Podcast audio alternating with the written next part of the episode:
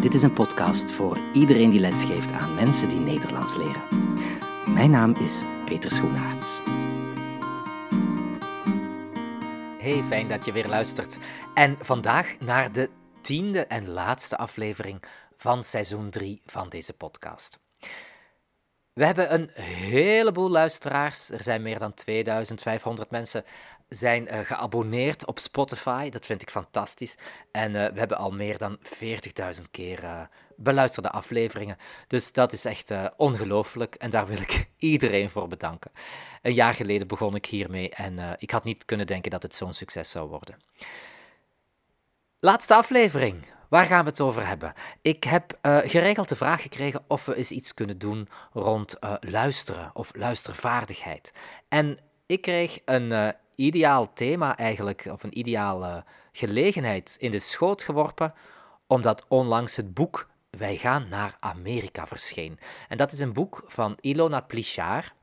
En zij heeft al jarenlang ervaring als uh, leesbevorderaar, als leescoach. En um, zij helpt mensen met leesvaardigheid en dan vooral met het motiveren voor lezen. En dat vond ik toch wel bijzonder. En dat boek gaat over mensen die emigreerden van Europa naar Amerika via de schepen van de Red Star Line. En de Red Star Line was een rederij die, laten we zeggen, eind 19e, begin 20e eeuw opereerde vanuit Antwerpen.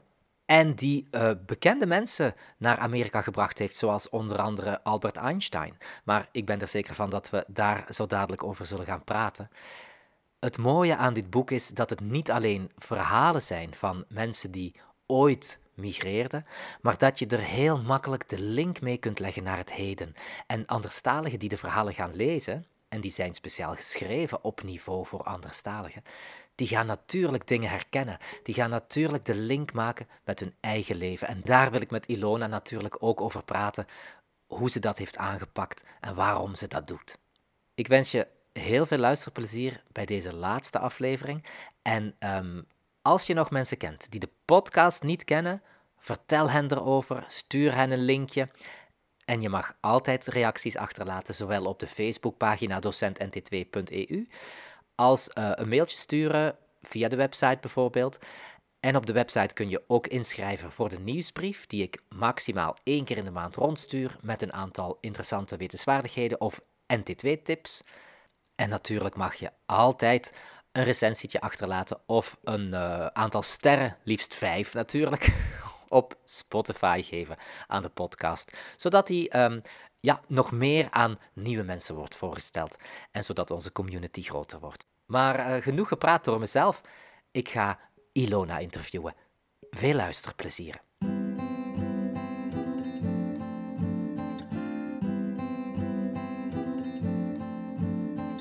Dag Ilona.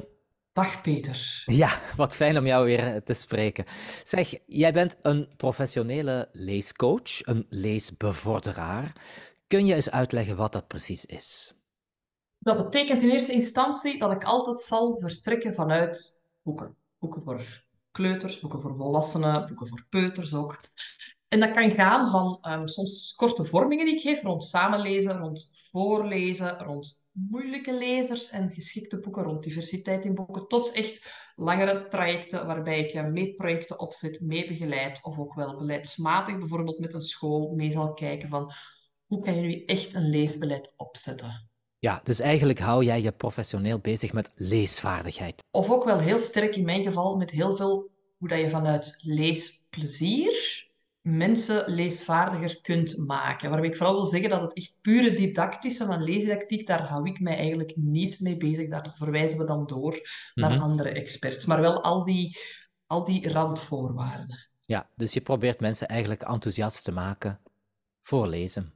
Ja, door dan vooral de intermediaire als ehm, ouders, bibliotheekmedewerkers, leerkrachten, directies, uh, verzorgenden, om hen tools in handen te geven om vanuit boeken met mensen aan de slag te gaan. Ja, en um, is dat uh, voor iedereen of alleen voor anderstaligen of anderstaligen en Nederlandstaligen? In principe kan dat zijn voor iedereen, zowel Nederlandstaligen als anderstaligen. En dan hangt het ervan af voor welke doelgroep ik gecontacteerd word. En dan gaan we kijken welk materiaal zetten we hierin en welke methodieken kunnen we inzetten. Zeg, en jij gebruikt heel vaak een speciale werkvorm, als ik dat zo mag noemen. Die heet samen lezen. Kun je daar eens iets over vertellen? Mhm. Ja, samenleven is eigenlijk een methodiek waarbij je vertrekt vanuit een tekst en vanuit een tekst in gesprek gaat met elkaar over wat die tekst jou brengt, wat dat je erin herkent, wat dat je er misschien mooi aan vindt, wat dat je daar raar aan vindt, of dat jij in jouw leven dat ook doet. Het is een methodiek die je heel breed kan inzetten met kinderen en jongeren, met heel verschillende volwassenen, met mensen in heel kwetsbare posities en ook heel sterk met mensen die Nederlands leren, met jongeren en met volwassenen. Ja, ja, en uh, Ilona, jij hebt een boek geschreven voor anderstaligen. Dat heet Wij gaan naar Amerika. Met uh, verhalen over vijf echte mensen. En ik had het voorrecht om dat te mogen uitgeven met uitgeverij Boeklin. Kun je misschien eens vertellen waarom, ja, van waar die interesse? Wij gaan naar Amerika. Waarom heb je dit boek geschreven? Ik vermoed dat ik zoals heel veel mensen in, in, uh, in Europa ook familie heb in Amerika. Mensen die ooit vertrokken zijn. En mensen die ik ooit als klein kind heb gezien toen ze voor de eerste keer terugkwamen. als een moment dat ik nooit zal vergeten. En uiteindelijk gaan al die verhalen over vertrekken en aankomen, over afscheid nemen en opnieuw beginnen. Dat is een, ook een heel herkenbaar gegeven voor heel veel cursisten Nederlands. En op die manier is eigenlijk interesse gekomen om, om hier ons echt mee een boek te schrijven. Ja, dat is eigenlijk wel mooi, hè? want je hebt zelf familie die lang geleden mhm. geëmigreerd mhm. is. Mhm. Je werkt vaak met anderstaligen, die vaak ook naar hier ja, uh, verhuisd zijn. En dus uh, nu heb je dan dit boek gemaakt met verhalen van mensen die ooit naar Amerika vertrokken. Mm -hmm. En daar, dat kun je natuurlijk gebruiken met die werkvorm, met die methodiek mm -hmm. samen lezen. Hè, als je gaat praten over uh, uh, die verhalen, maar ook over de mensen hun eigen leven. Kun, kun je misschien eens eerst kort zeggen voor wie het boek precies bedoeld is? De verhalen in dit boek zijn enerzijds bedoeld voor volwassen cursisten Nederlands, die nog op de niveaus zitten A1, A2, B1. En ondertussen weten we ook dat de verhalen ook in de smaak vallen bij ook aan jongeren. Dus bij de jongeren tussen pakweg 14 en 18 die ook Nederlands aan het leren zijn. Bij anderstalige tieners, bij OCAN in Vlaanderen, ISK, in Nederland. Ja, zeg, en laten we het boek eens van naderbij bekijken. Kun je eens vertellen wat er precies in zit? Eh, wat staat erin? Uh, wat zijn dat voor verhalen? Hoe is het boek opgebouwd? Het boek draait rond vijf personen die echt geleefd hebben en die allemaal naar Amerika vertrokken zijn. We hebben ervoor gekozen om zowel bekende mensen als Albert Einstein of Sonja Presman-Fuentes op te nemen. En evengoed echt onbekende mensen zoals jij en ik vroeger zouden geweest zijn. Um, een boer uit Duitsland, een meisje uit de buurt van, van Gent. We vertellen telkens hun verhaal, hoe ze vertrokken zijn, hoe ze naar Antwerpen zijn gekomen, hoe ze dan die boottocht hebben gedaan. En eigenlijk focussen we ook vooral op hoe ze vanuit hoop en veerkracht hun leven in Amerika opnieuw hebben opgebouwd. Mm je, je, vertelt al hè, hoe ze uit Antwerpen vertrokken zijn. Dit zijn verhalen van mensen die reisden met schepen van de Red Star Line, een rederij die in Antwerpen gevestigd was. Um, we zullen daar dadelijk eventjes verder op ingaan op dat uh, Red Star Line, want dat is nu ook een heel uh, bekend museum. Maar um, kun je nog eens wat vertellen over de verhalen? Want die heb je mm -hmm. ook in verschillende Mhm. niveaus ingedeeld. Ja, elk verhaal staat er eigenlijk drie keer in. Dus eigenlijk vertellen we het, het vertrek- en aankomstverhaal van elk personage op drie niveaus. En dat mhm. was de bedoeling om eigenlijk zoveel mogelijk NT2-leerders te bereiken. Ook NT2-leerders die echt nog een startersniveau hebben, tot de mensen wel iets gevorderder zijn en al richting een B1 gaan. En bedoel je dan ook alpha-cursisten die nog echt leren lezen en schrijven? Alpha-cursisten die um, al een stevige weg in het traject zitten, die kunnen in principe de eerste versie, de meest eenvoudige versie, ook lezen. Ja, ja dat is heel mooi.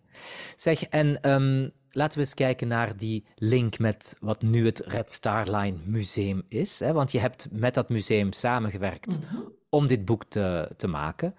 Kun je iets over die samenwerking vertellen? Want uh, er staan bijvoorbeeld mooie foto's en, uh, en, en affiches in, in het boek. Die komen uit het museum, denk ik. Mhm. En, en ook de, de verhalen, heb je die zelf gesprokkeld in het museum? Of hoe ben je daaraan eh, aangekomen?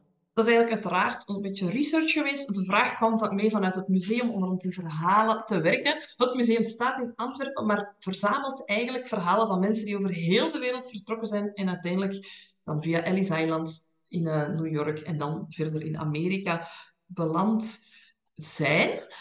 Een aantal, van een aantal personages, van een aantal personen, was er best wel wat info bekend, zoals hoe Albert Einstein dat eigenlijk heeft ervaren. Ook een heel bijzonder verhaal, want uiteindelijk reisde hij ooit vanuit zijn woonplaats Berlijn en dan ging hij met de trein naar Antwerpen en dan ging hij eigenlijk als gastprofessor in Amerika werken en daarvoor nam hij als toerist, kunnen we zeggen, de boot. En een aantal jaar later is hij eigenlijk Nazi-Duitsland ontvlucht en is dan echt met de boot ehm, ja, naar Amerika gegaan om daar een nieuw leven op te bouwen. Dus ooit was hij reiziger, daarna werd hij vluchteling. Nu, van andere personages, van andere personen, ze hebben echt geleefd, waren er interviews. Bijvoorbeeld van, van Irene Bobbelijn, een meisje dat ergens boven Gent woonde. Um, heeft het museum met haar nog interviews kunnen doen voor zij overleden is. En zij heeft haar verhaal verteld. Dat zijn heel aangrijpende uren um, die, die zijn opgenomen, waarin zij heeft verteld dat dat was om als klein meisje naar Amerika te verhuizen en dan een aantal jaar later terug te komen omdat er geen werk was en heel je leven heimwee te hebben.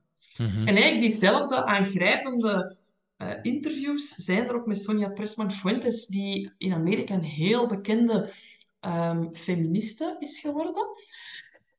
En die eigenlijk puur toevallig in de krant las ergens dat er in Antwerpen een museum zou opgericht worden. Ik dacht, maar ik ben eigenlijk mee een boot naar hier gekomen, die het museum een mailtje heeft gestuurd. Van zeg, hallo, misschien hè, ben ik, kan ik iets voor u betekenen?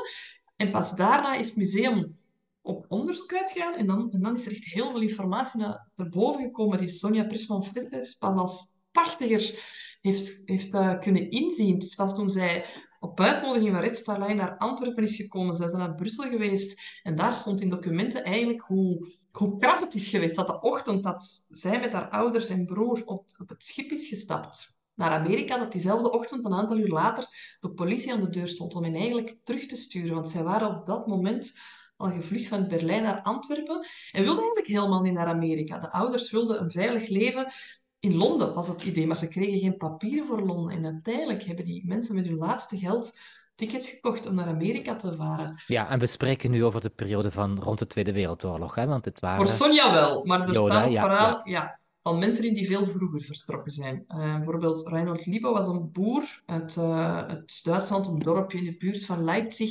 Die is eigenlijk eind 19e eeuw vertrokken. En dat is een heel ander verhaal. Dat is eigenlijk een verhaal van iemand die zijn gezin moeilijk kan onderhouden in Duitsland en eigenlijk hoopt dat er in Amerika meer grond is en meer kansen om, om een deftig leven op te bouwen als boer. Ja, en dan ja, er zijn nog andere verhalen, maar ik mhm. denk nu ook aan Irving Berlin, Mhm, hè, de mhm. man die uit Ja. Wit-Rusland naar Amerika vertrok en in Amerika een van de grootste componisten werd, liedjeschrijvers. Hè. White Christmas heeft hij Ja. geschreven, onder andere. Ja. Trouwens, zijn piano staat in het museum in Antwerpen, voor wie die zou willen zien. Eh, zeg Ilona, dit zijn allemaal verhalen van mensen die ja, meer dan een eeuw geleden, want het is eind 19e, eh, begin 20e eeuw eh, vooral, hè, mensen die vertrokken zijn, die gevlucht zijn naar Amerika, daar een nieuw leven hebben opgebouwd. Ehm, ik merk bij docenten die het boek al gebruikt hebben, eh, of bij anderstaligen die verhalen gelezen hebben in het boek, dat ze daar enthousiast over zijn, dat ze dat ook ehm, leuk vinden om, om mee aan de slag te gaan. Zou dat kunnen doordat ze zich herkennen in dat soort verhalen? Want veel anderstaligen die zijn natuurlijk ook gevlucht of zijn aan een nieuw leven aan het bouwen. Mhm, mhm, mhm. Kun, kun je daar iets over vertellen? Want ja, dit, dit zijn niet zomaar verhaaltjes voor anderstaligen eigenlijk, hè? Nee, het bijzondere aan deze verhalen hebben we gemerkt, want we hebben ze ook allemaal met mensen getest en samengelezen voordat we ze in het boek hebben geplaatst. Het bijzondere aan deze verhalen is dat die blijkbaar echt die snaar van herkenning raken. Van, ah ja, dus die mensen zijn ook ooit vertrokken, hebben alles achterlaten, zijn opnieuw begonnen. Dat bleek echt niet zo eenvoudig te zijn. De taal, een andere school, wie wil ik eigenlijk zijn? Wie ben ik tussen die twee culturen zitten? Er is altijd heel erg veel herkenning, maar ook wel empathie. Ehm, en, en, en dan zo echt dat meevoelen. Ja, dus we merken dat het echt werkt. Dat is eigenlijk heel mooi om te zien dat dat museum meer is dan alleen maar een museum, want zij, zij organiseren ook uh, samenleesavonden met anderstaligen. En zij doen meer dan alleen maar hun eigen verhaal vertellen. Zij vertellen migratieverhalen. En die lijn trek je eigenlijk door in het boek, denk ik, vind ik zelf. Omdat anderstaligen die daarmee gaan lezen ook zelf aan het denken worden gezet. Mm. En uh, meer doen dan alleen maar die verhalen lezen. Ze, ze denken nou over hun eigen leven, over hun eigen migratieverhaal, toch? Dat is natuurlijk ook een van de kernen van die methodiek van samenlezen. Je vertrekt vanuit een verhaal, in dit geval een verhaal over een persoon die geëmigreerd is. En je gaat ook een stukje via vragen, specifieke vragen, kijken naar hoe zit dat dan bij mijzelf? Wat herken je daar bijvoorbeeld in? Um, en dat, is, maakt dit soort verhalen natuurlijk heel erg waardevol. Mm. Ben ik het mee eens. Zeg, heb je misschien tips? Want er zullen wel mensen zijn die nu luisteren die denken van ik zou toch wel meer aan leesvaardigheid willen doen. En dan vooral aan die motivatie, hè, waar jij uh, vaak uh, aan werkt. Heb je tips voor docenten NT2 om, om dat te doen? Ja, voor elke docent NT2 is mijn enige boodschap. Maak ook echt tijd voor het samen lezen. Los van dat technische en van dat begrijpend lezen. Ga nog net dat stapje verder. Hoef je daar telkens anderhalf uur per week mee bezig zijn? Absoluut niet. Je kan dat ook echt op uh, twee keer twintig minuten doen of zo. Maar je merkt dat het echt wel werkt doordat je die motivatie hoger krijgt en uiteindelijk ook heel veel oefent. Hè? Als je aan het samen lezen, samen praten bent, ben je eigenlijk aan een heel stevige ja, oefenkans bezig, zoals we dat uh, nu noemen. Ja, en dus eigenlijk zeg jij dat technisch lezen of dat begrijpend lezen, daar mag je niet bij stoppen, maar mhm. ga praten over wat ze bij die tekst voelen, wat ze er zelf over denken, wat hun mening is. Dat is dat samenlezen, toch? Samenlezen gaat eigenlijk nog net dat stapje verder, waarbij we er altijd vanuit gaan alles wat we zeggen is juist. Er bestaat niet juist of fout. Dat is een heel groot verschil tegenover het begrijpend lezen. Mhm. En een andere afspraak die we telkens maken met een groep is: wat we zeggen blijft ook hier. Wat wij hier delen, blijft hier. En we geven mensen ook altijd die vrijheid. Je bent heel welkom om mee te praten. Wil jij er gewoon zijn en luisteren naar de anderen, is dat ook prima. En net die afspraken en dan de teksten die je daar legt, of ook vaak de gedichten die je daar legt, maken dat er bij mensen echt wel iets loskomt. Ja, dus um, ik wilde nog even eh, verder over, over dat samen lezen, want ik denk dat heel veel mensen dat wel willen proberen. Um, lees je dan zelf een stukje voor of laat je mensen om de beurt een stukje voorlezen en daar dan op reageren? Hoe doe je dat? Als begeleider, leerkracht, facilitator, lees je altijd zelf voor. Mm Op het moment dat je andere mensen, cursisten laat voorlezen, dan ben je eigenlijk aan dat technisch verklanken bezig. Dat kan heel zinvol zijn, maar niet bij samen lezen, want je bent niet meer bezig met leesbegrip. Dus doordat je zelf als facilitator stukjes voorleest, heel vaak pauzeert en dan in gesprek gaat en eigenlijk terug naar die tekst gaat en vraagt, waar zou dat staan, wat denk jij, gaan we eigenlijk echt in gesprek en gaan we echt diep op teksten in. En dan merk je dat jongeren, volwassenen, ook echt beseffen van, ah ja, die tekst kan ook iets over mij zeggen of betekent wel iets voor mij. En dan kom je eigenlijk tot een heel intrinsieke motivatie rond, rond lezen. Ja, en kom je natuurlijk ook weer in de sfeer van emoties uh, gebruiken en zo. Hè? En uh, moeten de mensen ook allemaal de tekst ook voor zich hebben? Of is het voldoende dat ze luisteren naar de begeleider die voorleest? Bij samenlezen kiezen we daar echt voor dat iedereen de tekst heeft. Dat ondersteunt echt enorm. Mm um, we geven soms ook wel de vrijheid van, wil je even niet meelezen, mag je je ogen sluiten. Maar de facto merken we dat dat echt heel versterkend is. Ja, ja. Nee, klinkt heel tof. Um, ik denk, het is trouwens de ideale periode voor de kerstcadeautjes. Uh, ik denk dat dit een heel mooi boek is waar uh, uh, zowel docenten als cursisten heel veel uit kunnen halen. En vooral ook um, ja, meer leesplezier aan kunnen overhouden. Absoluut. Ja, ik wil jou bedanken om iets over jouw boek te vertellen vandaag. En ja, heel graag tot een volgende keer. Dankjewel, Peter, voor de uitnodiging. Graag gedaan.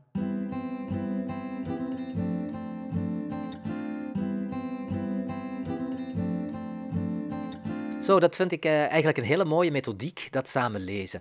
Als je er meer over wilt weten, dan kun je natuurlijk altijd uh, naar de website van Ilona gaan kijken. En die zet ik uiteraard wel eventjes bij deze aflevering op mijn eigen website docentnt2.eu.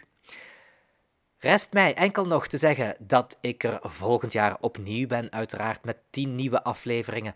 Maar uh, wanneer precies, dat valt nog te bepalen, want ik heb nog een aantal andere ideetjes. Daar hoor je binnenkort wel iets over. En sowieso, je kent me ondertussen. Ik heb ook nog wel een paar ideetjes voor bonusafleveringen die er de komende tijd wel aan zullen komen. Dankjewel alvast voor het luisteren het voorbije jaar. Ik wens je een hele mooie eindejaarsperiode toe. En ik hoop dat we weer in contact komen volgend jaar. Dat je misschien een workshop bij me komt volgen of me uitnodigt voor een workshop. Dat kan natuurlijk ook. Of dat je naar de podcast luistert. Of dat we elkaar elders tegenkomen. Want ik ga ook een uh, grote theaterproductie maken met anderstaligen. Maar daarover krijg je uiteraard via de podcast en via de website en de Facebookpagina uiteraard ook wel weer informatie. Voor nu wens ik iedereen een heel fijn eindejaar en vooral ook genoeg rust om er volgend jaar met heel veel passie weer in te vliegen. Dankjewel voor het luisteren. Heel graag tot binnenkort.